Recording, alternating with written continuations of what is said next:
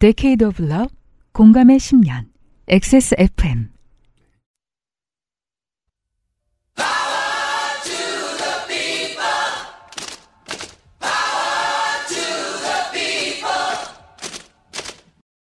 XSFM입니다. P, O, D, E, R, A.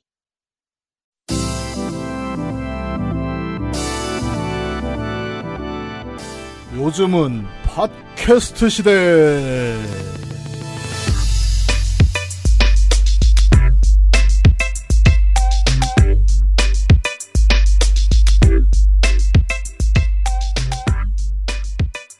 지구상의 청취자 여러분 한 주 잘 지내셨습니까? 요즘은 팟캐스트 시대. 저는 유필이고요.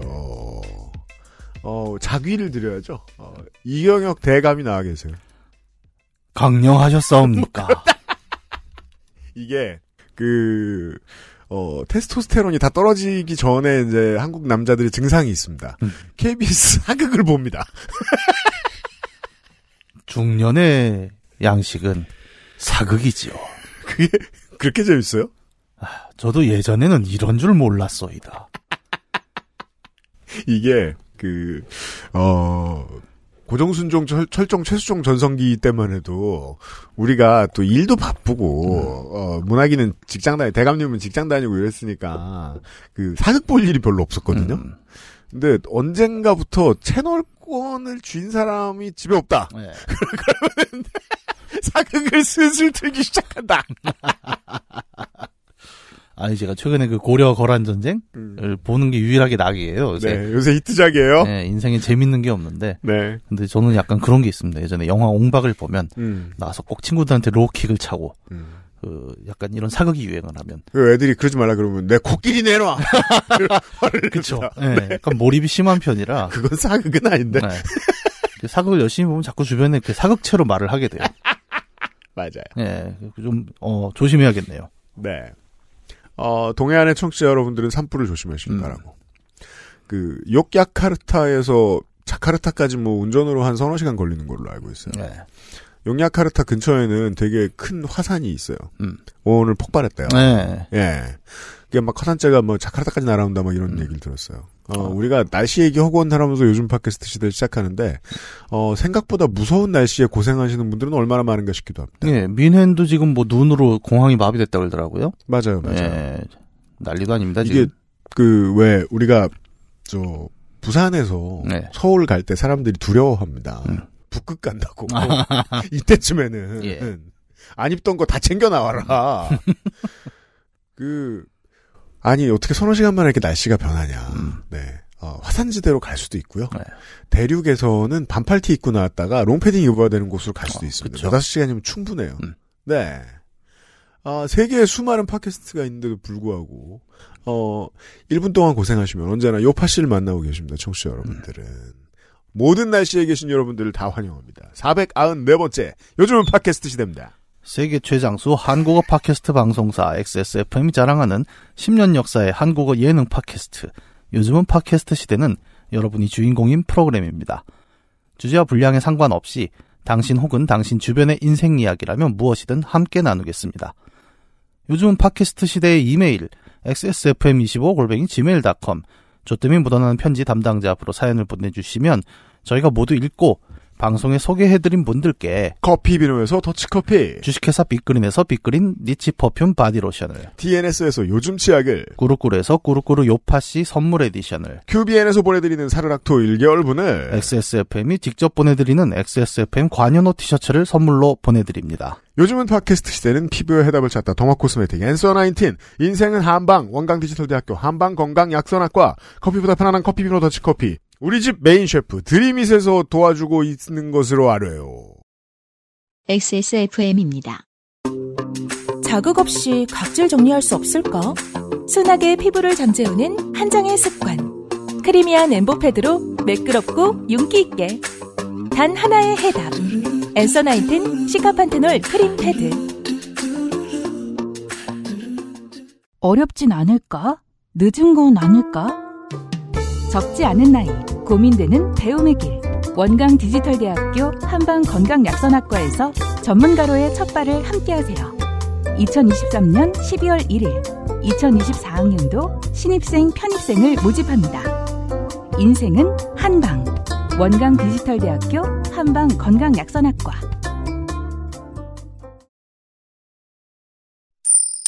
좋게 된 광고주. 자, 에디터가 소식을 하나 전해드리겠습니다. 안녕하십니까. 이번 주 9일, 12월 9일 오전 11시 10주년 기념 hoodie zip-up reorder 및 신제품이 추가 발매됩니다. 드디어. 이권 카르텔 나염과 reflective 전사를 다시 시도를 했어요. 그렇습니다. 가끔씩 이제 이렇게 차가 왜 이렇게 유턴하거나 내가 골목길을 걷고 있는데 차가 우회전할 때 이럴 때 있잖아요. 음. 번쩍번쩍해요 갑자기. 아, 그렇습니다. 네, 뒤따라가고 있다 보면. 조심하세요. 지난 반팔티에서 극찬을 받았던 10주년 시그네처 그라데이션 나염도 살짝 들어갔고요. 네, 아, 10주년 나염은 10주년 마케팅 하면서 계속 들어갑니다. 내년에도 할때 들어가요. 어, 그렇습니다.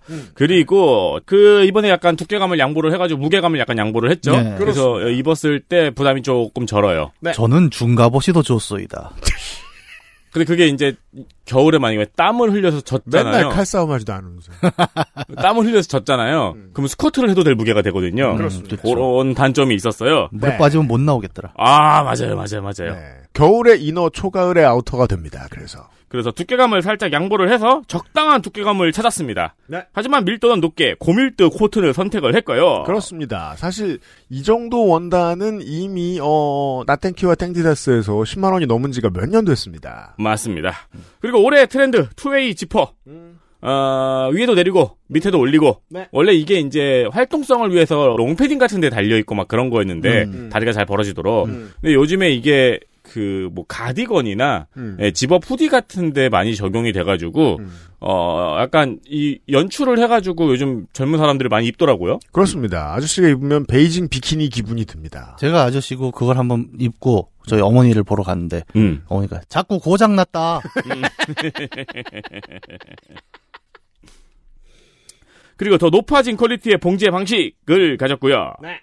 기존의 블랙, 그레이 두 가지 색상이 이번에 그대로 reorder가 되는 거죠. 그렇습니다. 네. reorder 전부 다 지금 전 사이즈 재입고 합니다. 그렇습니다. 그리고 이제 zip-up이 굉장히 빨리 빠졌어요. zip-up이 거의 뭐 한 시간 만에 빠졌더라고요. 예. 같은 물량이었는데 어 pullover는 하루 zip-up은 뭐 한두 시간 정도가 걸렸습니다. 사이즈에 맞습니다. 따라서 뭐 20분 컷도 있었고요. 가장 많이 빠진 이제 블랙 집업 음. 역시 이번에 들어오고요. 네. 후디 역시 이번에 다시 들어옵니다. 그렇습니다. 놓치셨던 분들 혹은 하나 샀는데 만족스러웠다. 선물해야겠다. 선물해야겠다 싶으신 분들도 이번에 놓치지 말고 달려가시고요. 음. royal blue와 화이트로 조화를 이룬 새로운 색상 zip-up hoodie가 추가 발매됩니다. 아, royal 네. blue zip-up도 나오는군요. 네, royal blue zip-up pullover 처음 나옵니다.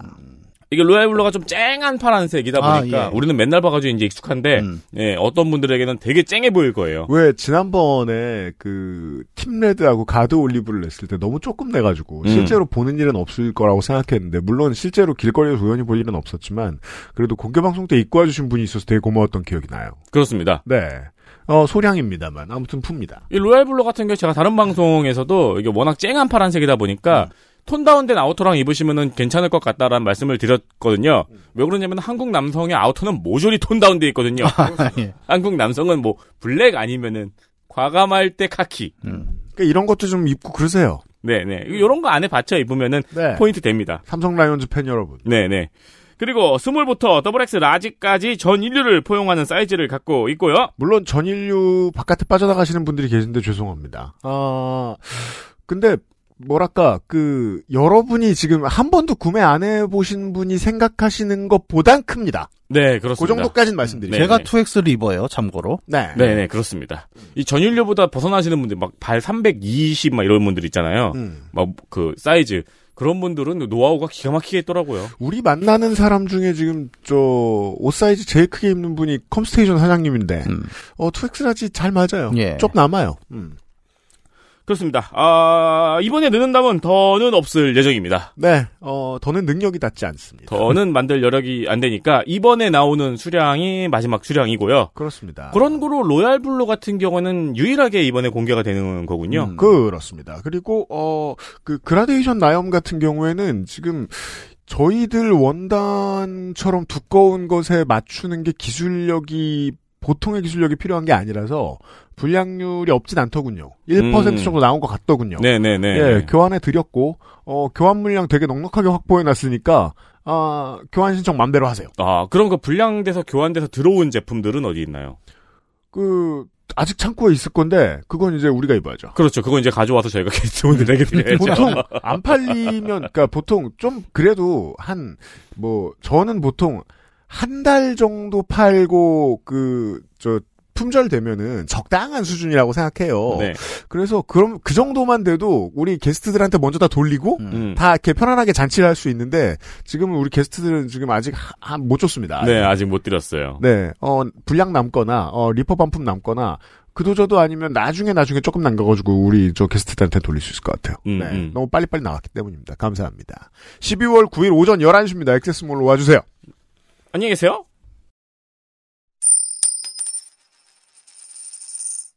어, 해외에서 네. 한국인의 일머리를 뽐내며, 음. 어, 동네 백인을 울린. 백인 청취자 여러분 죄송합니다. 여러분이 울 거라는 건 아니에요. 어, 김효정 씨의 후기를 보시죠. 백인을 울렸던 사연을 쓴 김효정입니다. 역시 유형의 통찰력 대박입니다. 자동차 회사는 그렇다 치고 제네시스까지 맞추시다니. 너무한 거 아닙니까? 이걸 뭘 통찰력이라고. 야, 저도 들으면서 어 이건 제네시스인데 천포 아니야, 천포. 뭐 액센트를 했을 거야? 네. 액센트 없잖아. 그래. 어려운 문제는 아니었고요. 네. 그 차 신차 발표회를 했던 사람으로서 유달리 애정이 있어서 성공하면 나도 제네시스 타야지 했는데 아직도 저에겐 부담스러운 차네요. 다르게 생각하셔도 좋아요. 어, 성공하면 돈 다른 데 쓰세요. 어 그럼요. 네. 네, 좋은 컴퓨터 하나 사셔도 네. 좋겠죠. 요파 씨의 벌써 다섯 번째 소개돼서 놀랍기도 하고 제 인생의 어떤 부분을 너무 공개한 게 아닌가 하는 생각도 들고 그렇네요. 에이, 뭐, 그냥 퍼즐을 좋아하신다, 뭐, 고향에 사신다, 뭐. 대단히 많이 알지 않아요, 저희가. 음, 아니 근데 씨. 그 정도 퍼즐이면 또 맞추는 사람들이 있습니다 요새는. 그건 그래요. 예. 음. 소소한 사연들을 알차게 소개해 주셔서 감사드려요. 네. 그리고, 어, 이진호 씨가 보태주신 말씀이 있는데요. 음. 농축산인님의 피드백에 동공이 두 번 흔들렸습니다. 일단 첫 번째, 영동에서도 물쫄면을 판다고?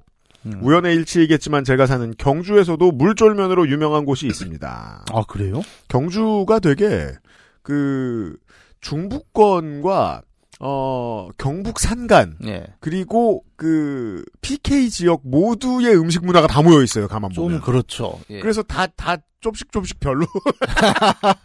경주에서 밀면을 먹을 일도 없고 음. 경주에서 물쫄면 저는 그렇거든요. 적어도. 예. 제가 올해 경주를 갔다 왔잖아요. 9월쯤에. 네. 한우가 기가 막힙니다. 한우 예. 10원 빵 뭐 이 정도. 시원빵은 줄이 너무 길고요. 아 그 아 그죠. 그 저 주말에 가거나 아니면은 저 예. 문학인처럼 보문단지에 계속 있었으면 예. 아무래도 거기는 줄이 길어요. 예. 따뜻한 국물에 쫄면이라 이상하다 생각하시는 분들이 많겠지만 저는 좋아해서 종종 생각나면 가서 먹곤 합니다.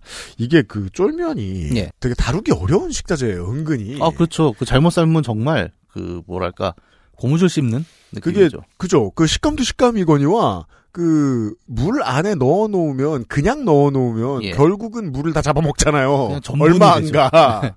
그래서 이게 쉽지 않은 요리일 거라고 생각하는데 네. 먹어봐야 되겠어요. 검색해 보니까 따뜻한 국물에 쫄면 그리고 쑥갓을 넣는 조합도 비슷하더군요. 아, 쑥갓이 들어간다니까 뭔지 좀 알겠네요. 이게 한국식 우동 스타일이군요. 아, 네. 예. 쑥갓은 원래 예. 영동이 외갓집이긴 하지만 가서 음식을 사 먹을 일이 없다 보니 전혀 몰랐었습니다. 음. 두 번째로 동공이 흔들린 것은 대중교통에 대한 농축산인님의 성토에 따라 갑자기 분위기가 그 알실로 바뀌어서였어요. 이게 그 농축산인이 그걸 좀 못 참죠. 예. 코로나 시대 이전에는 저도 그 원래 낄끼빠빠는 잘 안 되는 사람입니다. 아, 특히 저 빠빠가 잘 안 되는 네. 편입니다. 약간 쌍지팡이 스타일이라고 하는데 우리가 쌍지빵이 오랜만에 듣네. 음. 코로나 시대 이전에는 저도 종종 대중교통을 이용했지만 코로나 이후에는 이용할 일이 없다 보니까 아 차를 뽑으셨군요. 음. 전혀 체감하지 못한 이야기여서 놀라웠습니다. 나중에 그 알실 이야기로 다뤄보셔도 좋을지도 감사합니다. 이진호 씨 고맙고요. 네. 자 이준 씨 월장원 야, 월장원 사연의 후기입니다. 와, 정말 눈물밖에 나지 않네요. 제 평생 이런 기회가 오지 않을 것이라 아니 요파 씨로 울렸어요 우리가 사람을 드디어. 못할 것이라 생각했습니다. 아니 이게 진짜 운게 아니라 원래 수상 소감 보면 이렇게 우는 느낌을 주려고 하죠. 약간. 당선 사리에 보시겠습니다. 예. 우선 저에게 이 모든 걸 가능케 해주신 유권자 여러분께 감사 인사 전합니다. 거 봐요. 이게 그 약간 셀러브레이션에 가까운 멘트들이 있어요. 네. 이런 멘트는 뭐 예를 들어 아름다운 밤이에요. 네. 밤이 아름답지 않아도 그렇게 얘기하고 그렇습니다. 네. 내년 4월에 많이 듣게 되실 거예요. 유권자 여러분께 감사 인사를 전합니다. 예. 그리고 이 모든 영광을 사연을 나눠준 친구에게 돌립니다. 좋아요. 아, 이거 봉준호 감독 그 수상 소감이 생각이 나네요. 음. 어, 사연을 나눈 친구에게 돌립니다. 그 다음에 통역 이렇게 붙여. 음. My honor for. 사람이 죽기 전에 겪었던 일들이 주마등처럼 지나간다고 하죠. 아, 이것도 정말 너무 저건데? 왜요? 그 수상소감 멘트인데 정말. 그렇죠. 예. 지금 제 눈앞에는 요파 씨와 함께한 모든 일들이 마치 주마등처럼 지나만 가는 것만 같습니다. 아니, 뭐 죽겠다는 얘기입니까, 지금? 사람은 뭐 언제든 죽을 수 아, 있어요. 예. 뭐 중학생이시지만. 예. 네. 신로트 볼 수 있다는 엄마의 꼬드김에 넘어가 뭣도 모르는 초5 시절 방문한 200회 공개 방송에서의 요파 씨와의 첫 만남. 우리 아유 그 이런 거 저 이준 씨하고 관계 없는데 예.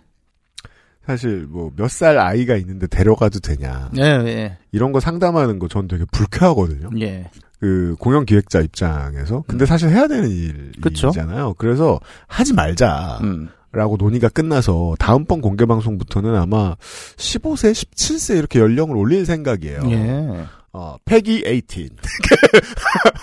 근데 그렇게 올려도 문의는 들어오죠. 그 근데 그 굳이 데리고 오고 싶다고 하면 음. 그때는 이제 상담을 해줄 수 있어요. 네. 근데 그냥 그 공연 업계의 그냥 문법에 맞췄다가 음. 저희가 고생한 때가 가끔 있어서 네. 앞으로는 그냥 고등학생 이상만 해야겠다. 근데 음. 어 이런 이주은 씨 같은 제목이 나오려면 음. 또 어떻게 해야 되나? 아, 그리고, 이런 수상 소감도 아마 저희 세대의 분위기는 아닌 것 같습니다. 음. 어, 작년 요맘때쯤 직접 찾아듣기 시작한 요파 씨와의 재회와 음. 설마 라디오 듣냐? 우리 아빠가 정치 유튜브 보는 것 같다라고 받아야 했던 멸시까지. 음. 그럼에도 요파 씨 덕에 행복했습니다. 아, 네. 다시 한번 이 모든 걸 가능케 해주신 유권자 여러분께 감사 인사 전하고 싶습니다. 주저리 주저리. 여러분이 자라나는 이 시대의 우리나라의 등불 같은 젊은 희망의 꿈을 마침내 지켜주었습니다. 저게 대통령실에서 나온 연설문 야. 같네 어색하기가. 아니 이렇게 어색한 문장 예전에 그 개콘에 한번 나온 적이 있습니다. 다시 한번 다시 한번 이 모든 걸 이 모든 걸 가능케 가능케 해주신 해주신. 네. 네, 우리 교장 선생님 훈시 말씀 네. 네, 정말 감사합니다. 그런데 UMC님 음악 하지 마 들으면서 공부하니까 수학 성적이 떨어졌어요. 왠 줄 알아요? 왜요? 너무 옛날 노래이기 때문이에요. 왜 올디를 듣고 그래? 아 이건 핑계죠. 네. 보- 본인이 공부를 안 한 거죠. 되자는데. 네. 그래서 조금 덜 감사하지만 그래도 여전히 감사해요. 음. 지난 사연에 보내주신 상품 정말 정말 잘 받았습니다. 이번 월장원 상품 덕에 가을에 이어 이번 겨울도 따뜻히 날 수 있을 것 같아 정말 기대됩니다. 좋습니다.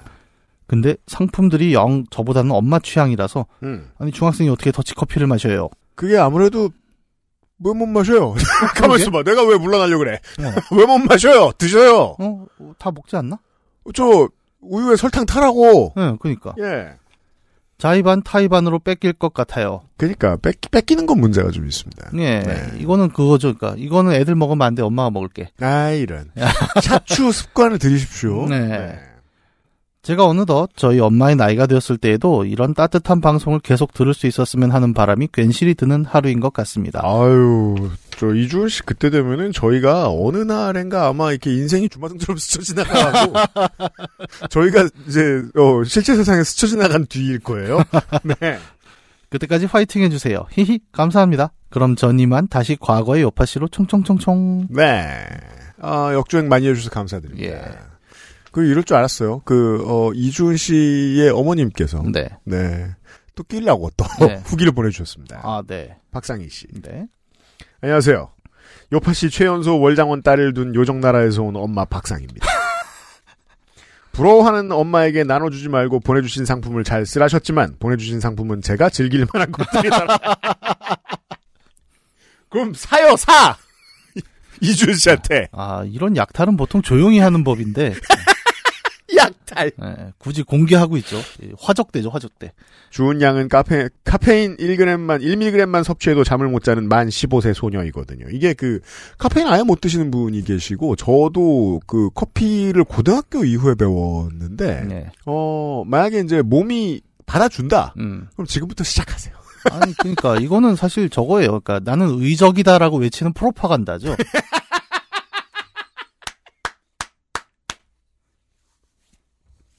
어차피 다른 누군가가 가져가게 돼. 예. 이곳은 옥상옥이다. 네. 처음 사연이 소개되었을 때는 나름 질투를 담은 멘트를 했습니다만 월장원 후보가 되니 누구보다도 열심히 선거운동을 했다는 점을 말씀드립니다. 사연 자체가 흔한 경험은 아니었지만 인상 깊게 만들어주신 문학인님께 감사드리고요. 저의 선거운동에 동참해 투표해주신 지인분들께 감사를 전하고 싶네요. 아, 정말 운동을 열심히 하셨군요. 예. 그러게 말이에요. 어, 인구밀도 높은 지역에 사시는 걸로 알고 있는데. 음. 저희는 사연을 듣고 다음 날인가 후기를 어떻게 보낼지를 두고 서로 이야기를 나누다가 결국 말다툼을 하고 말았습니다. 요새 사춘기 말기에 16세 딸과 사춘기 초입인 13세 딸 둘과 살다 보니 누군가에게 하소연할 일이 참 많은데 음. 이걸 또 사연으로 쓰자니 너무 소소해서 고민스럽습니다. 음. 그리고 사실 박상희 씨한테는 이제 이런 걸 권해드릴 수가 없는 게 음. 어, 청취자분이 그 우리의 청취자분이 대상이 되는 뒷담이다. 예. 저희도 받기가 곤란합니다. 그렇잖아요. 그렇죠. 예, 이주은 씨 들으라고 하는 얘기일 거 아니야. 예, 예. 그 두 분이 알아서 하시는 게 맞지. 그러니까. 왜 전파를 이용해? 네, 계속 싸워라. 음. 그래도 농축산인이 제 이야기에 공감하고 살려주실 거라 믿으며 언제 한번 각 잡고 써보겠습니다. 음. 하지 말라고요? 늘 그렇지만 10년째 좋은 방송 감사드립니다. 남, 앞으로 10년도 잘 부탁드릴게요. 음. 그래도 이준 씨에 비해서는 현실적이십니다. 아, 예. 10년까지는 어떻게? 음. 어떻게 어떻게? 열심히 하면 버틸 수도 있습니다. 후기 고맙습니다. XSFM입니다. 오늘 커피 드셨나요? 더치커피 한 잔 어떠세요? 최고의 맛과 향을 위한 10시간의 기다림. 카페인이 적고 지방이 없는 매일 다른 느낌의 커피. 당신의 한 잔을 위해 커피비노가 준비합니다. 가장 빠른, 가장 깊은 커피비노 더치커피. 갓 만들어낸 레스토랑의 맛. 케이터링에서 간편식까지. 프리미엄 홈스토랑 드림잇. 어, 한현경 씨는 말이에요. 예.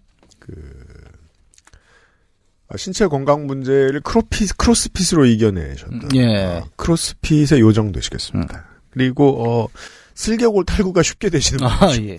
검색해 보면 주로 강아지만 나오는 병이. 네, 겪, 겪는 분들이 많아요. 아. 그게 한 번 빠지면 계속 빠진다 그러더라고요. 어, 네, 그럼요. 예. 네, 습관성이죠. 그래서 어 그리고 그 강아지 산책 중에 그 인식표 이름을 보고 땡땡아 했는데 어, 그 이름은 어, 바이어인 이름이었던 사연을 보내주신 바로 그 한현경 씨. 네. 네, 자주 와주세요. 고마워요. 예. 이전에도 사연에 언급한 적이 있는데 저는 웹툰 작가와 학원 강사를 병행하고 있습니다. 어, 그 투잡하시는 작가들 많습니다. 예, 많죠. 네. 주중에 마감하고 주말에 출근하는 시기인데요. 아, 그럼 아 주말로 이제 주말반 강사이신 거죠? 그죠. 예. 주말반 시장이 크죠. 그렇다고 하더라고요. 학생들 수시철이라 최근 주중에도 학원 일에 신경이 정말 많이 곤두서 있었습니다. 아, 맞다. 미술 선생님이죠. 음, 예. 지금이 제일 저거죠. 수시 때 개빡셉니다. 네. 네. 지난주도 평소처럼 월화 안 자고 웹툰 작업하고 수요일에 저녁 수요일 저녁에 5시간 정도 자고 목요일에 일 끝낸 후 잠깐 운동을 하러 갔습니다. 전날 잤으니까 괜찮겠지라고 생각했는데 돌이켜보면 월요일에서 목요일까지 4일 동안 총 5시간 취침한 셈이네요. 매일 5시간이겠죠. 어, 네. 아니 지금 보면 봐요. 월화에 아예 안 잤다는 아, 거잖아요. 그렇구나. 예. 우와, 이게 뭐야? 정부에서 금지하는 초과 노동이죠. 정말 금지하는 게 맞는지 모르겠습니다만. 이게 뭐, 우와. 이게 그래서 웹툰 작가 진짜 그 청소년들한테 권할 직업이 아닌 거예요. 예. 이게 오랫동안 하고 나면 돈이 돈일 수도 있겠습니다만 예. 보통은 인생의 가장 소중한 걸 잃을 가능성이 100%예요. 그것도 지금은 몰라요. 이게 20년 뒤에 중년이 됐을 때 그니까요. 그때 갑자기 나타나서 너는 그때 네 몸을 소홀히 하지 않았지. 네. 대가를 치릅니다. 네, 허리를 뺏어가고 네. 손목을 뺏어가고 음. 조심하셔야 됩니다. 게임은 시작된 거예요. 늘 하던 스쿼트로 운동을 시작했습니다. 좋은 습관입니다. 예. 네, 스쿼트부터 해야죠. 그 방금 전에 문학인이 너는 네 몸을 소홀히 하지 않았지라고 하신 거 알고 계신가요? 아, 그래요? 소홀히 했거나 소중히 하지 그러니까 않았. 그러, 그러면 다행이죠. 근데 하영경 씨는 운동을 꾸준히 한다고 저희가 알고 있긴 한데 네. 보죠. 빈 바로 워밍업 후 40km로 두 세트째를 시작한 순간 컨디션이 급격히 안 좋아지고 심장이 너무 뛰어서 GX실에 누워서 쉬다가 집에 왔어요. 음. 좋은 선택이죠. 안 좋을 땐 잽싸게 쉬는 게 좋죠. 음. 가슴이 점점 아파지더니 집에 도착해선 가만히 있을 수 없을 만큼 가슴이 조여오고 계속해서 소리를 지를 만큼 아팠습니다. 음. 어, 이거 심하네. 음. 심하게 탈수가 와서 옷에 물이 떨어질 만큼 땀이 났고요. 음. 가슴이 말 그대로 찢어질 것 같아서 통증이 있고 2시간째에 119에 전화했습니다. 너무 늦은 편입니다. 예, 119에 전화도 잘해야 돼요. 전화해서 가슴이 찢어질 것 같아요. 이렇게 얘기하면 쉽지 않아요. 네. 물리적으로 찢어질 것 같다고 얘기를 해야죠. 예. 음. 제가 아파서 119를 불러봤던 경험이 이미 있거든요. 그래서 망설임 없이 전화를 걸었던 것 같습니다. 그 와중에 엘리베이터에 들 것을 들고 올라오시기 힘들겠지? 나도 그럼 사다리차처럼 창문으로 나가야 하나? 사다리차 오는 게 더 힘듭니다. 네. 119가 사다리차를 쉽게 움직이지 않습니다. 그렇죠. 하고 고민하다 낑낑대며 밖으로 기어갔습니다. 현관에서 부스럭대고 있자 저희 강아지가 잠깐 뭐 하냐는 듯 나와보더니 곧 다시 들어가서 눕더군요. 어, 그렇죠. 평상시에 개한테 잘해주신다는 뜻이에요. 네. 왜냐면 자주 나가서 최대한 운동을 시켜주니까 이렇게. 아, 예, 걔는 약간 그 산책 가자라고 신호를 받은 거군요. 맞아요. 근데 주인은 누워 있고. 근데 주인이 너무 느려. 네. 그럼 산책 가긴 글렀군. 아. 그냥 예. 너무 열정적이지 않다는 건 평소에 잘 놀았다는 뜻이에요. 네. 1층에 내려가는 것도 한참 걸린 것 같아요. 아, 1층까지 내려가신 거예요? 아픈데? 음. 시야가 노래지고 고개를 들 수가 없어서 정말 기어서 엘리베이터를 탔습니다. 음. 그리고 1층에 내려가자 딱 구급대원분들을 마주쳤습니다. 들 것은 의자 형태로 되어 있어서 제가 사다리 차로 밖에 나갈 일은 없는 형태였습니다. 아니, 이상하잖아. 1층에서 만났대는데.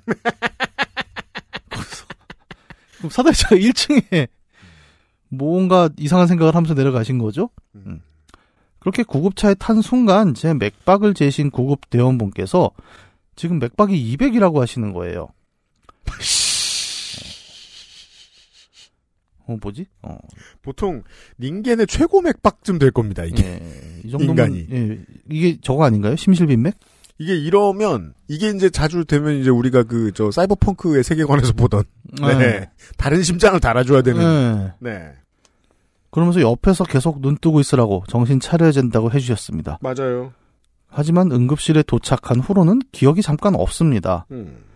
나중에 들어보니 그때 심장이 멎어서 TV에서나 보던 그 충격기 같은 걸 하셨대요. 아, 그거죠. 클리어! 200! 충격기. 네. 라는 이름으로 바뀌었습니다. 이제 그 물음표 안 쓰셔도 됩니다. 충격기 맞아요. 와! 그걸 했으니 지금 사연을 보내게 생겼어요? 안 하게 생겼어요? 이야! 근데 심지어 본인은 그걸 한 걸 지금 기억을 못 하는 거잖아요. 예, 그렇죠. 그러니까 이거는 저거네 완전 그 소리로 치면은 음. 삐 그거네. 그죠. 예. 그죠. 네. 오 위험하셨던 거예요 정말. 음. 정말 잠든 듯이 의식을 잃었고 잠에서 깨듯이 너무 편안하게 스르르 깨어났는데 음. 의사 선생님이 옆에서 살았네 살았어 하시고 도착한 남자친구는 저를 보고 울고 음. 어, 야 이게 이렇게 잠들듯이 잃었다가 깨듯이 일어났다 그러면 굉장히 좀 그 의식이 없는 동안 어쨌든 본인은 굉장히 편안했다고 느끼셨던 거잖아요. 그게 왜 보통은 이제 이렇게 중환자실을 가서 이 영을 그러니까 바이탈을 잠깐 잃어본 사람들이 비슷한 얘기를 많이 합니다. 예. 어 보통 이제 그 종교인들은 하나님을 만났다고 표현하고 아, 그쵸. 보통은 이때 임사 체험이라고 그러니까 하죠. 뭔가 심각하게 평온한 순간 예, 예. 이건 가- 갔다 왔다. 예. 자기 네. 삶에서 한 번도 보지 못한 어떤 네. 어, 따, 무- 네, 따뜻한 빛이 나를 감싸고. 문지방에 발을 댔다 돌아왔다. 요 정도 의미가 되겠습니다. 예, 그 문지방 근데 이제 잘 못 갔다 와서 이제 문지방에서 발가락을 찢쳐 거기서 아, 그럼 좋은 일이죠. 바로 깨어날 테니까요. 아, 제가 비슷한 경험이 있어요. 음. 저도 한번 응급실에 실려갔다가 그때 음. 다이어트를 무리하게 하다가 아 이게 다이어트가 무서운 게 음. 이렇게 효과가 나기 시작을 하면 사람이 극단적으로 식단을 조절하게 됩니다. 그리고 거기 당연히 무리가 가겠죠. 약간 한번 쓰러졌는데 어, 그 병원에 가서 저, 저도 의식이 잃었고 이제 그 뭐야 바퀴 달린 침대에 누워서 음. 서서히 이제 세상이 밝아지는 거예요. 음. 그런 상황이었는데 아까 문지방 얘기를 왜 했냐면 갑자기 퍽 하고 제가 몸을 90도로 일으켰어요. 그게 그 에피네프린을 넣었나 봐요. 음. 그러니까 그걸 맞으니까 음. 갑자기 몸 안에서 뭐가 확 밀려오면서 몸이 벌떡 일어나는 겁니다. 우와. 그래가지고 벌떡 일어났더니 아 누워 계세요 누워 계세요. 약간 그랬던 적이 있어요. 그게 그, 저, 레지던트 이블 영화 같은 데서 나오는 그거 실험체. 퍽 하고 일어나, 사람들 공격하고. 아, 진짜 저도 모르게 이렇게 퍽 하고 일어나게 돼요. 아. 그래서 저는 이 따뜻한 체험을 해본 적이 없어요. 어, 들어갈 들어갈 방에 가긴 갔는데. 그러니까 들어갈 뻔 했는데 아 님은 안 돼요. 막 들어가는데 뒤에서 누가 켜가 막 불러. 심장 문제라 중환자실에 가야 된다고 해서 타지에 계신 저희 어머니께서도 오셨는데 어찌나 면목이 없던지요. 음. 야 이게 그러니까 설명하기가 참 그렇잖아요. 왜 이렇게 된 거야? 스쿼트를 하다가 그렇죠. 가슴이 찢어질 것 같아서. 그죠. 어 근데 설명을 원래 그게 참 의사, 그러니까 의학 노동자들에게 힘든 문제인 게 음, 설명을 똑바로 하는 환자가 드뭅니다. 왜냐하면 한영경 씨의 경우에는 스쿼트가 잘못한 게 아니라 네. 웹툰이 잘못한 거잖아요. 그렇죠. 예, 웹툰과 수시가 잘못한 거잖아요. 네. 음. 그 뒤로는 상태를 지켜보다가 이상이 없길래 퇴원했습니다. 다음 주에 다시 병원에서 상태 보기로 했어요. 근데 사실 뭐 본인도 정답을 알고 있긴 하죠. 아, 왜냐면 앞에 이미 그렇게 썼잖아요. 내가 4일간 5시간만 자고 스쿼트를 그렇게 했다. 음. 예, 그건 당연히 무리가 가는 거죠. 음. 의사 선생님과 면담하면서 생각한 건데 한 반년 전부터 작업하면서 어지럼증, 두근거림이 종종 있고 잠들기 전엔 옆 사람이 느껴질 만큼 심장이 빨리 쿵쿵 뛰었거든요. 음. 그래도 그냥 사라지길래 아 그냥 이게 차로 치면 그런 거잖아요. 한 50만 킬로 뛴 차인데 음. 아직 괜찮아. 앞에 뭐 헤드라이트 덜렁덜렁하고 옆, 옆 사람 아, 이거 괜찮아. 잘 굴러가. 옛날식으로는 그렇게 얘기했죠. 테이프만 좀 빨리 돌아가고 음, 카세트 테이프로 음악 듣던 시절에. 네. 네. 차로 치면 아 테이프만 좀 감으면 돼. 범퍼가 떨어지는데 아 그거 저 테이프가 좀 떨어졌네. 가- 가다 양면 테이프 좀 사와라. 뭐 이런 느낌이죠.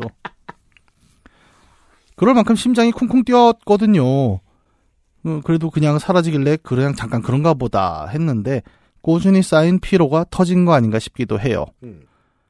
이게 지난 목요일부터 어제까지의 일이고 오늘은 다시 지난주처럼 마감하고 있네요. 음. 어, 보통은 이러면 휴재를 한번 해야 되지 않나요? 그러게 말이에요. 예. 음. 보통은 그 저도 뭐 웹툰을 이것저것 보지만 그러니까 음. 작가가 건강이 안 좋아 휴재합니다. 음. 이걸 띄우셔야 될 것 같아요. 지금 그러니까 말이에요. 예, 이걸 이렇게 쓰러지면서 막 아 좋게 됐다 사연 보내지 이렇게 하실 게 아니라 저는 이게 이제 뭐 그러니까 멍청이죠. 그 네. 어, 웹툰 댓글창을 볼 때마다 예.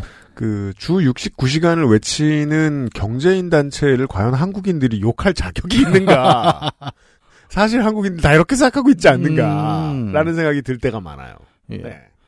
아무튼 후유증이 없어서 정말 다행입니다. 음. 119 신고를 빨리 한 게 정말 잘한 일이었다고 생각해요. 어, 그쵸.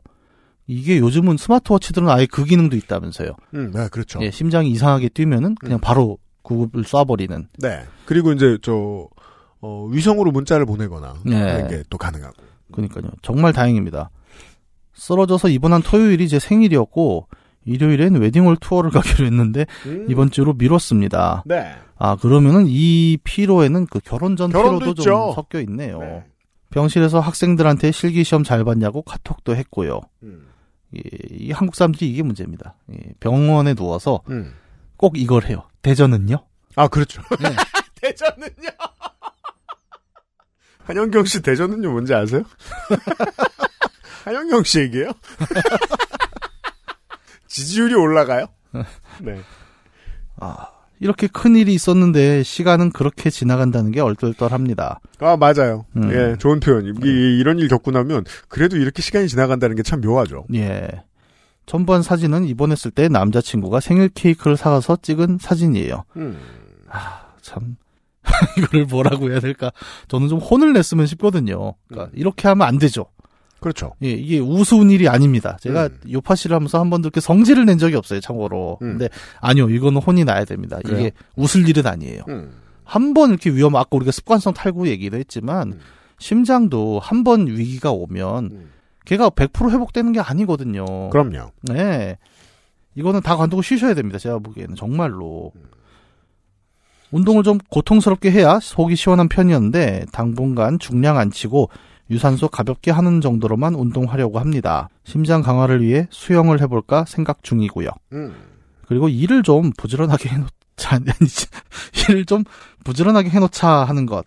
다들 스트레스와 피로 조심하세요. 진행자분들이 모두 일이 엄청 많으실 것 같은데 몸조리 하면서 일하시길 바랍니다. 음. 심한 가슴 통증이 저처럼 지속되면 꼭 병원 가세요. 근데 누가 누구를 걱정하는 거야? 저는 이렇게 안 합니다.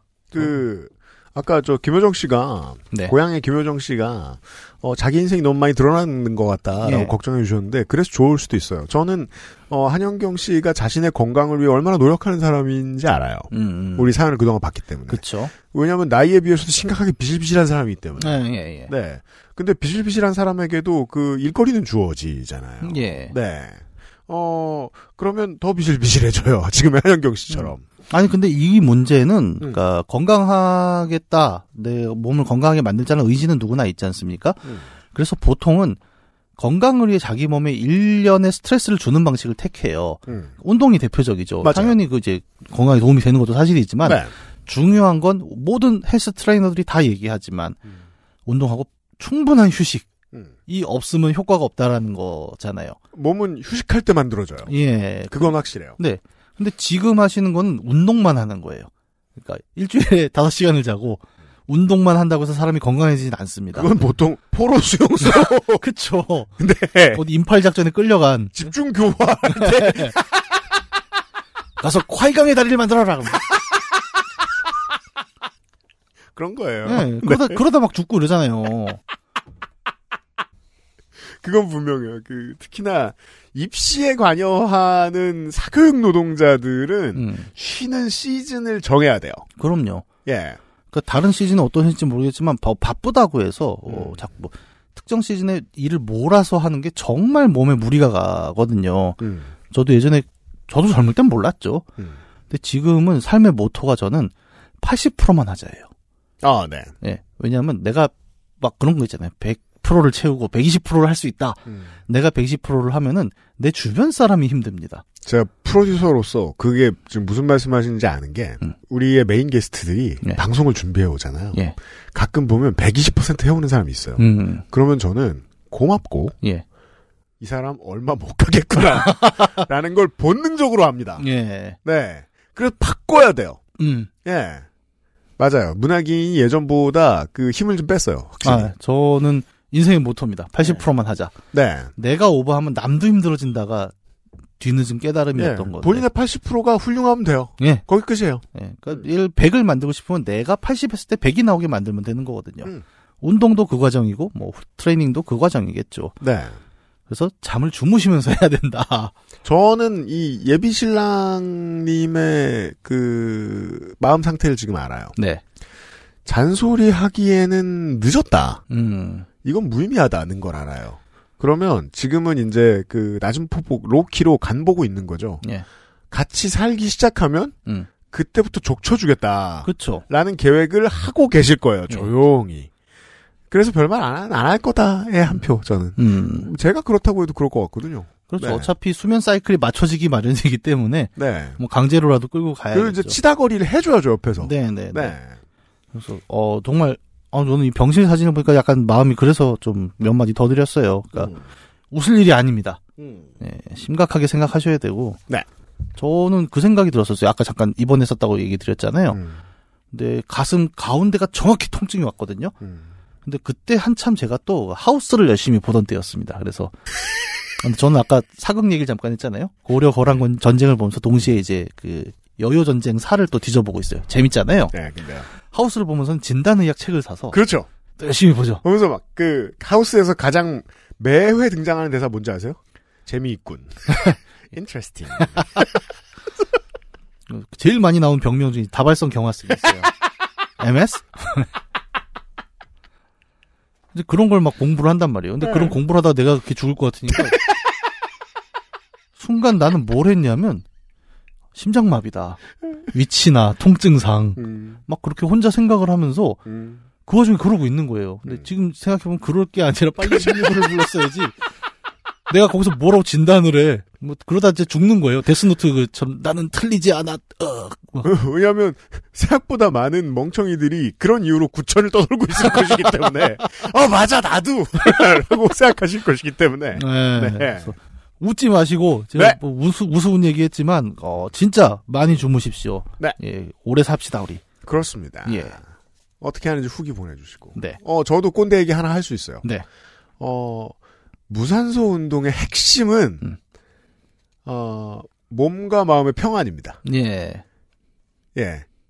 그 그게 반 고통이 네. 반이에요. 네. 아니 요가 학원 가면 왜 그 명상 음악 틀어놓겠어요?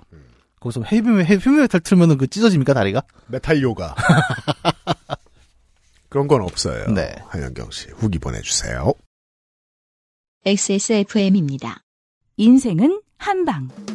원광 디지털대학교 한방 건강약선학과에서 2024학년도 신입생 편입생을 모집합니다. 보건교육사, 산림치유 지도사, 약선시기 지도사 등 전문가로 성장하는 당신을 만나보세요. 어제로 돌아가고 싶다. 1년 전으로 돌아가고 싶다. 예전으로 돌아가고 싶다. 피부만이라도. 피부 고민 단 하나의 해답. 엔서 나인틴. 구천하니까 생각나는데 네. 어, 안승준 군이 바다 건너 멀리로 갔음에도 불구하고 음. 어, 여전히 구천을 떠돌고 있는 음.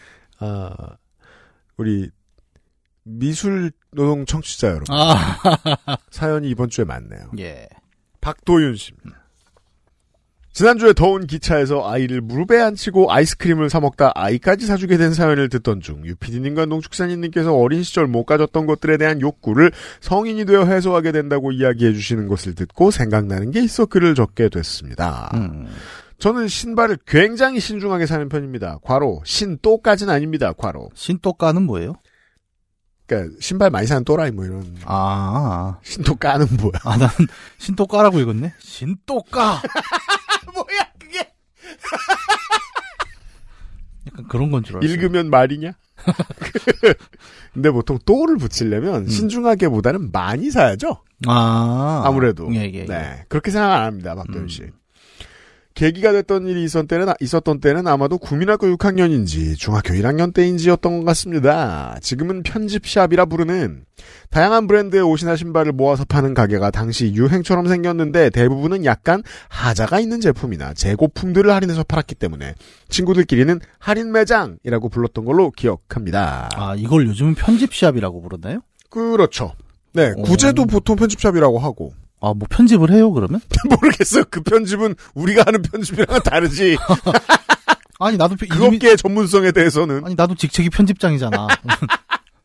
그, 뭐, 어. 그, 왜냐면, 이제, 그, 옷가게의 가장 중요한 능력은 curation이죠. 아, 그렇구나. 그럼 나랑 똑같은 일을 하네. 그러네요. 어, 네. 제가 괜히 이 XSFM의 패션 왕인 게 아니죠. 그 curation이 없으면 없을수록 데이터 센터에 가깝죠? 그렇습니다. raw data죠? 네네네. 예, 아. 그, 이제 동묘 앞에 가면 있는. 어, 약간 그 디스플레이하고 이제 뭐 가져오고 하는 과정을 편집이라고 부르는군요, 이쪽에서는. 음. 자.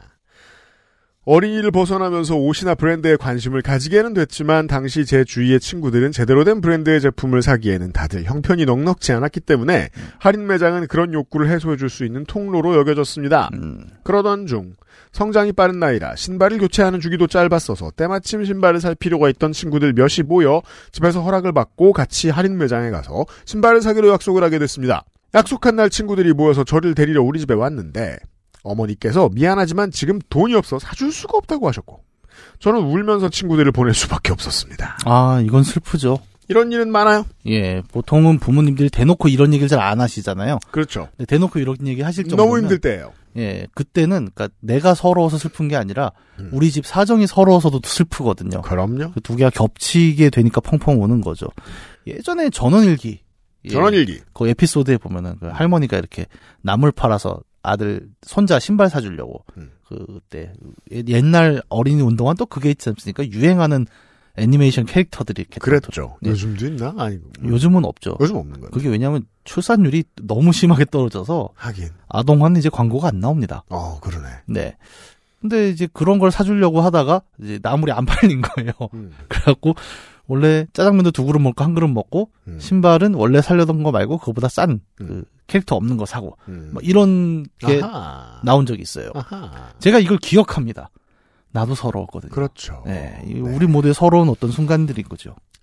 어, 저는 전 세계의 청소년들이, 어, 신발 때문에 서러워 본 일이 있을 거라고 생각해요. 음, 네. 한 0.01%를 제외하고. 네. 이런 어렸을 때 서러운 기억이 또 그 사람의 인생을 만들기도 해요. 네. 저는 뭐 신발에 그렇게 욕심이 없지 않습니까? 음. 저는 다른 기억이 또 있는 게 음. 핫도그를 안 사 먹습니다. 왜요? 어렸을 때 그 엄마가 우리 집도 되게 가난했잖아요. 근데 음. 잠깐 진짜 동전 싹싹 긁고 핫도그 먹고 싶다고 하나 사줬는데 음. 받자마자 떨어뜨렸어요 바닥에. 아. 근데 그게 어 나 지금도 막 눈물 나잖아요. 약간 그게 너무나 평생에 서러웠던 기억인 거예요. 음. 그러니까 진짜 우리 집에 없는 재산 털어서 핫도그 하나 샀는데 그게 땅에 떨어졌는데 네. 나는 그 뒤로 돈 주고 핫도그를 못 사 먹어요. 슬퍼서. 그럼 이- 앞으로 어떻게 핫도그를 사 먹어야 되죠? 만들어야 되나? 아, 얻어 먹으면 되지.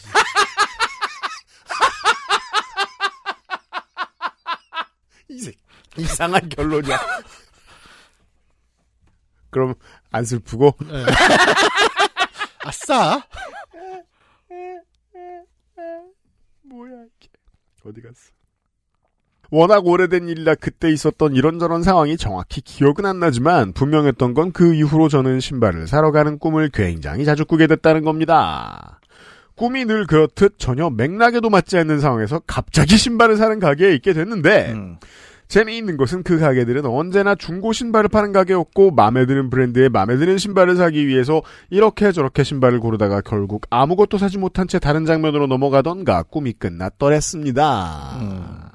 요즘 뭐 꿈 해석은 다 그렇게들 많이 하죠. 그러니까 결국 내가 현실에서 못 가졌던 어떤 욕망을 해소하려는 내 내면의 무엇과 그 다음에 아 그건 어차피 지나간 일이야를 억누르려는 또 다른 내면 이 둘이 싸우는 결과가 이렇게 나온다고 하죠.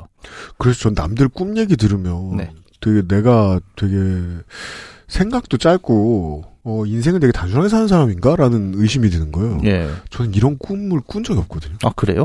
저 딱 한 번 있어요. 네. 신발? 아니요. 그래. 군대리아에 당근 없는 꿈. 그건 언제 꾼 거예요? 상병 때. 당근이 되게 싫었거든요. 근데, 그니까 내가 뭔가를 진정하게, 진정 원해서 그게 해소되는 내용을 담은 꿈을 꾼 게, 음. 저는 그것밖에 없어! 근데 또 이해는 가는 게 보통 이렇게 의무병으로 징집이 돼서 거기가 있으면 모든 욕망이 그 다 군대리아야? 욕망이 억눌리잖아요. 아니, 사고 싶은 것도 많았고, 하고 싶은 것도 많았을 텐데. 음. 당장 뭐. 손에 닿는 게 그것뿐이니까. 아무튼 그래도 그 하나의 어, 기억은 있으니까, 음. 박도현 씨를 어, 이해할 수는 있습니다. 네. 평소에 꿈을 많이 꿔서 자주 꾸는 꿈이 종류별로 여러 가지가 있을 정도임에도 그 중에서도 중고 신발 가게에 가는 꿈을 한동안 압도적으로 많이 꿨었습니다. 음. 한동안이라고 얘기한 것은 이제는 더 이상 꾸지 않기 때문인데 그 계기가 됐던 일은 기억하기로는 26살 때쯤이었던 것 같습니다. 아, 뭔가 벗어났군요. 나이를 먹고 대학에 가서 과외로 돈을 벌고 신발 한 켤레 정도 스스로 살 수 있게 되면서 여러 가지 싸게 살 수 있는 다른 경로들을 놔두고 음. 오프라인 나이키 정식 매장에 가서 에어맥스 2003을 준비해서 들고 간 현금으로 샀고 이게 비싼 건가요? 비싸죠? 음. 네. 원래 에어맥스에 횟수 붙어 있으면 제일 비싼 러닝화였죠. 어. 요즘은 뭐 다른 예쁜 스니커 같은 러닝화 비싼 게 많습니다. 네. 신기하게도 그 이후로 저는 그 꿈을 단 한 번도 꾸지 않았습니다. 그때가 15년 가까이 꿈속에서 저를 괴롭히던 트라우마를 치유하는 의식을 치는 순간이었다고 생각합니다. 음. 아, 그래도 이게 악몽으로 안 나왔으니까 뭐, 마- 아닌가요? 본인이 느끼기 좀 악몽이었을래나? 신발 가게 갈 때마다. 짜증나죠? 아무래도 같은 네. 꿈을, 뭐 어렸을 때 제 기억은 일천하잖아요? 예. 땅떨어지 떨어지는 꿈밖에 없었을 거 아닙니까? 키 클 때? 음. 예. 그 자주 꾸는 거 짜증나잖아요. 아, 그래요? 같은 꿈 자주 꾸는 건 짜증나죠? 저는 매우 좋아해서 진짜요? 약간 롤러코스터 타는 기분? 그래서, 유후! 막, 세상에. 낮잠 자다가 한번 또 넘어져 볼까? 뭐 약간 그런 느낌이었는데? 그래서 저는 실제로 낙하산을 탈 때, 처음 탈 때, 아, 그래, 이따위 꿈이었지. 예. 그 신비스러운 거예요. 아니, 이거 지금 내가 처음 해봤는데, 음. 그때 어떻게 구현해냈지, 꿈의 세계에서? 음. 여튼. 비슷한 사례가 한 가지 더 있습니다. 저는 뒤늦게 미술을 시작해 현재 조속과 박사과정 중에 있습니다. 고생 많으십니다. 꽤 여러 미술인들이 그렇듯 저도 검정 옷을 즐겨 입는 편인데 이건 그냥 한국인 아닙니까? 저도 미술인이군요.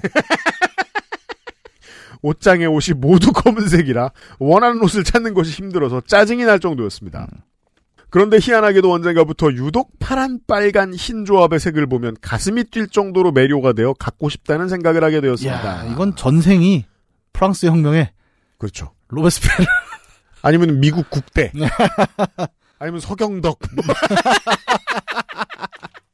흰빨파. 우리 저 여당 색깔 아닙니까? 흰빨파? 아니 파가 없지. 파 없나 아예? 네, 네. 파 집어넣으려고 애쓰잖아. 아니요. 아니요, 흰빨파. 아니야? 그럼 모르겠다. 음. 색이 튀거나 무늬가 들어간 것은 착용하는 순간 불편하게 느껴졌기 때문에 그동안 오랜 기간 동안 멀리하고 있었는데 음. 어느 순간 보니 저는 캡틴 아메리카의 방패가 그려진 핸드폰 케이스를 착용하고 착용하고 있었고 그러면서 파랑 빨강 하양의 조합 그 중에서도 파랑과 하양의 조합을 하나씩 둘씩 점점 더 착용하게 되면서 지금은 온몸을 그렇게 두르고 나갈 때도 종종 있습니다. 아니 이게 이렇게까지 갈 건 아니잖아요. 뭐 기껏해야 뭐 티모자 신발인데 예. 가방 정도. 음. 음. 아니면 저건가요 정말? 아까 얘기한 대로 약간 애국자주의? 그니까요. 그 왜 마블 그 캐릭터 보면 왜 태극기맨 있잖아요. 태극기. 네. 예, 예. 태극기맨. 그러니까 태극기맨이랑 너무 이 아저씨 같다. 야, 야, 그 태극기맨 있잖아, 태극기맨. 어? 탑골공원에서 듣는 예, 이름 예, 예. 같죠. 그네 이름이 뭐라고? 태극기맨? 근데 이게 그 태극기맨의 탄생 비화 같잖아요. 사실은 애국자가 된 것이다. 음, 태극기맨 인터뷰를 하는데 어느 날부터 빨강, 파랑, 하양 조합이 굉장히 눈에 들어오더라고요. 그럼 박도윤 씨는 그동안 계속 국권을 빼앗기는 꿈을 겨- 경술 국시의 꿈을 매일같이 꾸셔야 돼요. 근데 물론 처음에는 흰빨파였다가 요즘은 그냥 저 흰파로 바뀌신 것 같긴 해요. 네. 파흰이죠? 네. 음. 뭐 때문에 이렇게 바뀌었을까 상당히 오랜 시간 고민했습니다. 음. 그러다 생각지도 않게 문득 어렸을 적 한순간이 머리에 떠올랐습니다. 음. 중학생 이후부터는 목욕탕에 잘 가지 않았지만 초등학교 때는 아버지와 함께 일주일에 한 번씩 꼭 공중 목욕탕에 갔었습니다. 네. 얼음만큼 뜨거운 열기를 잘 견디지 못해서였는지 3, 40분간의 목욕을 마치고 아버지와 함께 유리문을 열고 로비로 나올 때쯤 되면 온몸이 후끈후끈 열기에 휩싸여 있곤 했습니다. 그쵸. 보통 어린이들이 부모님 따라서 목욕탕 갔다 제일 힘든 게 그거죠. 아유, 시원하다! 이러고 속아서 같이 들어갔다. 그렇죠. 시원한 개뿔 뭐가 시원해? 약간. 맞아요. 오래된 거짓말이죠. 예. 그때 언제나 바로 눈앞에 안이 들여다 보이는 음료수 냉장고가 있었고 어, 저 밖에 있는 저거군요. 그렇죠. 저것도 저의 어떤 모자람의 상징일까요? 어, 그러니까 이게 내가 아직도 기억을 하는 게 제가 XSFM 처음 왔을 때 음. 저한테 저 냉장고를 엄청 자랑했어요. 어, 그렇죠. 맞아요. 네. 야, 내가 이게 그토록 꿈꾸던 바로 그거다. 그니까요. 왜 굳이? 왜냐면 배송 기사님이 했던 말이 아직도 기억나거든요. 예. 여기서 식당을 하신다고. 아니, 위치의 특성을 뻔히 봐놓으시고서. 근데 네. 본인의 약간 욕망 중에 그것도 있지 않아요? 떡볶이집을 차리고 싶다 이런 욕망도 있지 않아요? 어, 그럼요. 네. 있죠. 네. 어느 정도 투영이 된 거죠. 잘 보면 메뉴가 떡볶이집의 사이드로 들어갈 음료들입니다, 대체로. 최근에는 주로 서상준이 고르긴 하는데. 하여튼, 전 다 마음에 들긴 해요. 네. 그 안에 여러 음료들, 특히 그 중에서도 파란색과 하얀색으로 디자인된 팩으로 된 메일 우유가 아. 그렇게 시원해 보일 수가 없었습니다. 음. 왜냐하면 초록색과 빨간색이 들어간 디자인의 서울 우유는 학교에서 항상 나눠줬었고 그렇게 마시던 우유는 냉장 보관하던 것이 아니었기 때문에 시원할 리 없다는 생각을 했던 것 같습니다. 그쵸. 이게 우리에게 색깔로 남은 기억인데, 그 학교에서 주는 우유는 맛이 없다라는 선입견이 우리에게 좀 있죠. 이게 저 저희 local 말고 다른 local에도 한번 문의를 해봐야 되긴 하는데 제가 알기로 이 local의 우유 장악한 기업들은 네. 다 초록색을 쓰는 걸로 알고 있어요. 음, 저는 부천이지 않습니까? 네. 저는 서울 우유였고. 뭐 우린 경인권은 다 그렇고. 네. 네. 부산은 아마 부산 우유가 그러니까 나왔겠죠. 부산 우유도 오랫동안 똑같은 색이었어요. 녹, 예. 녹발 흰. 음. 다른 데도 다 그런가? 궁금하네요. 파란 게 있죠. 건국 우유가 파란색이죠. 그건 뭐 지역 장악한 거라고 보긴 힘들고. 음. 네. 맞아요. 맞아요. 녹색 흰색이에요. 네. 우리가 왠지, 우유를 음, 기억하면 파란 우유는 더 맛있어 보이는 건 있죠, 지금도. 그렇구나. 이, 이 런 문제로 처음 생각해 보네. 음. 예. 디자인 박사라 그러신가요? 아, 아직 박사 아니죠. 하지만 모든 것에서 돈을 아끼던 그 시절에 아버지가 목욕탕에서 우유를 사준 적은 거의 없었고 저는 일주일에 한 번 뜨거운 열기를 견디다 나와서 그 파랗고 하얀 우유를 바라보면서 마음속에 차곡차곡 그 해소되지 않은 욕구를 쌓아두었던 것 같습니다. 아, 근데 이건 나는 좀 과대 해석 같은 게. 왜요? 어, 사실 그 무렵에 지- 어, 어린이들이 음. 가장 선호했던 색깔은 오히려 녹색과 노란색입니다. 그래요? 바나나 우유. 아, 아, 그건 그래요. 그, 그, 근데 저는 이걸 이제 박도현 씨 이야기를 어떻게 해석하냐면, 그, 원래, 어, 어린 시절의 부족은 음, 심각하게 확대 해석돼요. 음, 그쵸. 모든 어른들에게. 예, 예. 예. 그니까 막, 만약에, 뭐, 갑자기 떼돈을 벌었다, 박도윤 씨가. 예. 그러면 파란색, 흰색에 막 슈퍼카를 맞추는 거예요. 네. 예, 저는 그럴 수 있다고 생각해요. 그 저도 뭐 대표적인 그런 케이스 중에 하나죠. 그러니까 돈이 없었고 집에 음. 어, 그 옆집에 놀러 가면 거기 꽂혀 있던 게임기가 너무 갖고 싶었는데 어, 저도 그랬죠. 예, 우리 집에서는 사줄 생각이 없었고 음. 그렇게 오래오래 고생을 하다가 얼마 전에 컴퓨터를 맞추면서 맞아요. full spec을 한번 지르면서 네. 돈이 되게 많이 맛이- 썼습니다. 예, 이 맛이지 네. 이것이야말로 근데 음. 그때 딱 그건 거예요. 아 어린 시절의 로망이구나. 음. 맞아요, 맞아요. 네. 음. 그, 아, 제가 게임 얘기는 잘안 하는데 갑자기 또 게임 하나 생각나는데, 그, 호라이즌 제로던이라는 음. 게임이 있죠. 네. 제 친구 중에 어렸을 때 조이드라는 장난감을 정말 좋아하던 친구가 있었습니다. 그게 뭐예요? 조이드라고 공룡 로봇 장난감이 있어요. 음. 그걸 TV 광고를 했습니다, 한국에서. 음. 그때 한국이 한 90년대쯤 초반쯤에는 저게 있었어요. 그, 미국의 완구들을 엄청 수입해 와갖고, 와, 네 발로 뛰어다니는 로봇들이네요. 예. 음. 영플레이 모빌, 뭐 음. 지하의 유격대, 이런 어, 그 그렇죠. 미국산 장난감들이 엄청 들어오던 시기였단 GI 말이죠. 좀 개비쌌죠. 예. 음. 그 중에 이제 조이드도 한 축이었는데 그게 너무 갖고 싶었던 거예요. 음. 근데 어렸을 때 뭐 잘 안 사주잖아요. 또 비싸고 미제 장난감은. 음. 나이 들었다가 호라이즌 제로던이랑 게임을 해보고 애가 충격을 먹은 거죠. 조이드가 그 안에 들어있거든요. 그렇죠. 그래가지고 애가 그 게임을 아주 미친 듯이 한 적이 있습니다. 음. 아, 로망이라는 건 분명히 부족에서 생기는 것 같아요. 어, 네, 맞아요. 예, 그리고 어떻게 보면 그 부족이 그 사람의 정체성을 만들기도 하고, 뭐, 어, 네, 맞아요. 예. 저는 예, 이제는 밥 먹고 게임만 하는 사람이 됐지 않습니까? 그렇죠. 예. 음. 왜 언제부터 검정이 주된 취향이었는지 그러다 왜 거기서부터 파랑 하양의 조합에 매료되게 되었는지 혹은 숨겨진 취향이 수면으로 떠오르게 되었는지 확실히 알 수는 없을 거라 생각합니다. 하지만 이에 대해 고민하다 문득 운전 중에 떠오른 어린 시절 냉장고 속 우유의 모습이 여태까지 제 무의식 안 어딘가에 눌려 있다가 무언가의 계기로 그러니까 신발을 사고 트라우마가 치유된 것과 같은 어떤 알 수 없는 이벤트를 계기로 그 욕구가 무의식으로부터 해방되어 의식으로 흘러나온 것이 아닌가 그런 생각을 하고 있습니다. 아, 네. 근데 이렇게 되면은 어 한 가지 걱정이 드는데 지금 박사 과정이시라고요. 네. 근데 약간 이런 예술 쪽에서는 그러면 그 박사를 뭐 논문을 내는 게 아니라 작품을 내는 걸까요? 그렇게 모르겠네요. 그 작품 박사 과정에는 논문 아닐까요?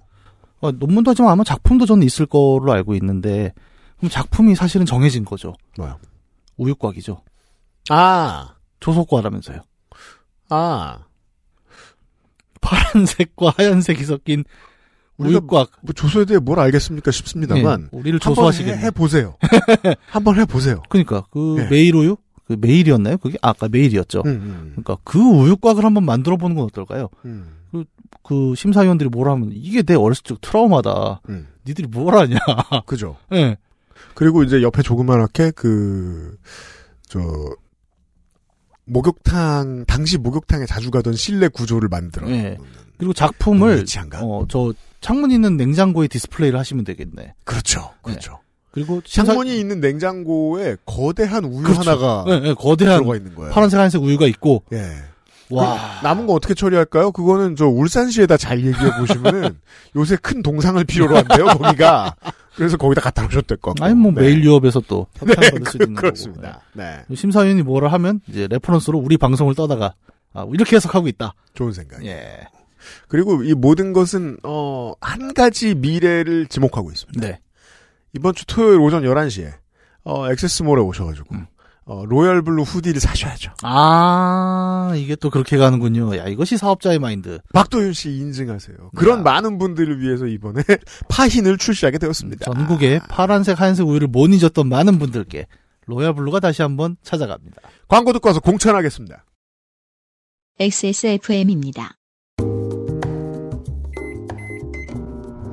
요새 다이어트식으로 마녀수프가 뜨는 것 같던데 레시피가 음 어디 보자 감자 하나 양파 당근 버터 두 큰술 소금 후추 어?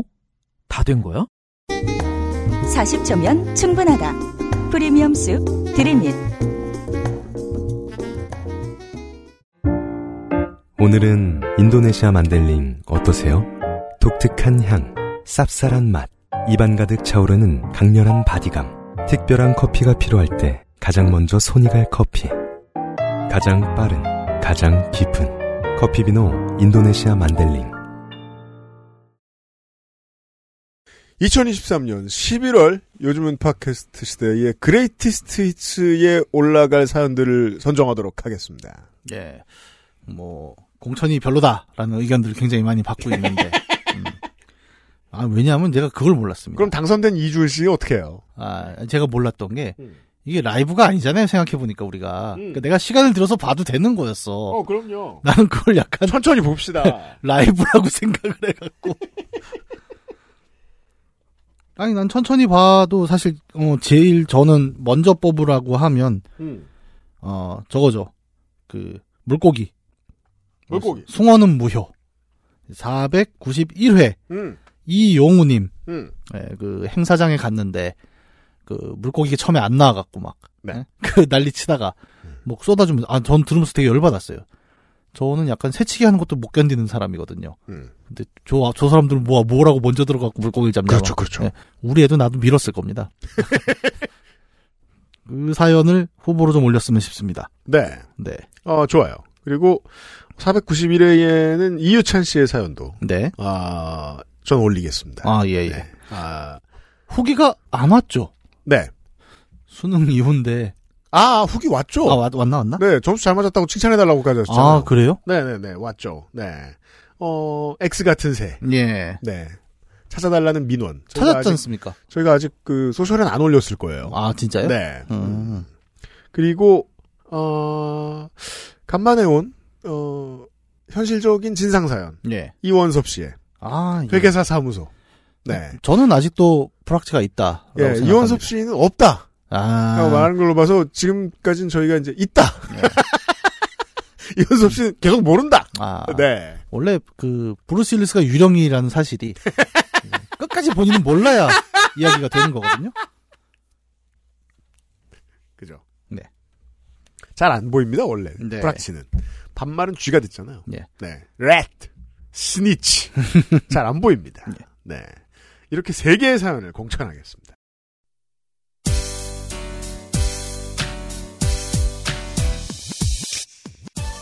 Greatest Hits, 요팟시 Greatest Hits는 모든, 가능한 모든 팟캐스트 플랫폼에서 검색하시면 찾아 들으실 수 있습니다. 어, 요팟시 역주행이 다 끝나셔서 시간이 빈다 하시는 분들은 요팟시 Greatest Hits를 쭉 틀어놓으시면 더 즐거운 시간을 보내실 수 있습니다.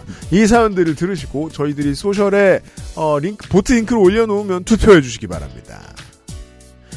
2023년 11월 요팟시 Greatest Hits 후보까지 뽑은 바 494회 요즘은 팟캐스트 시대를 마무리 짓도록 하겠습니다. 주의 조심하시고 건조한 날씨 조심하시고 제가 궁금해서 봤더니 음. 푸젠성이 예. 지금 더울 거 아니야? 그쵸? 뭐 한 평균 기온 뭐 한 23도 이렇게 될거 예. 아닙니까? 어, 운전을 한 6시간 해서 음. 올라가면 눈이 펑펑 오고 있어요. 아, 그쵸. 거긴 그렇죠. 예, 예, 예. 어, 다양한 날- 날씨에 계신 모든 청취자 여러분, 이번 주에도 요즘 팟캐스트 시대 함께 해 주셔서 감사합니다. 다음 주에 다시 만나요. 문학인가 유피디였어요. 강령하십시오. XSFM입니다. P, O, D, E, R, A.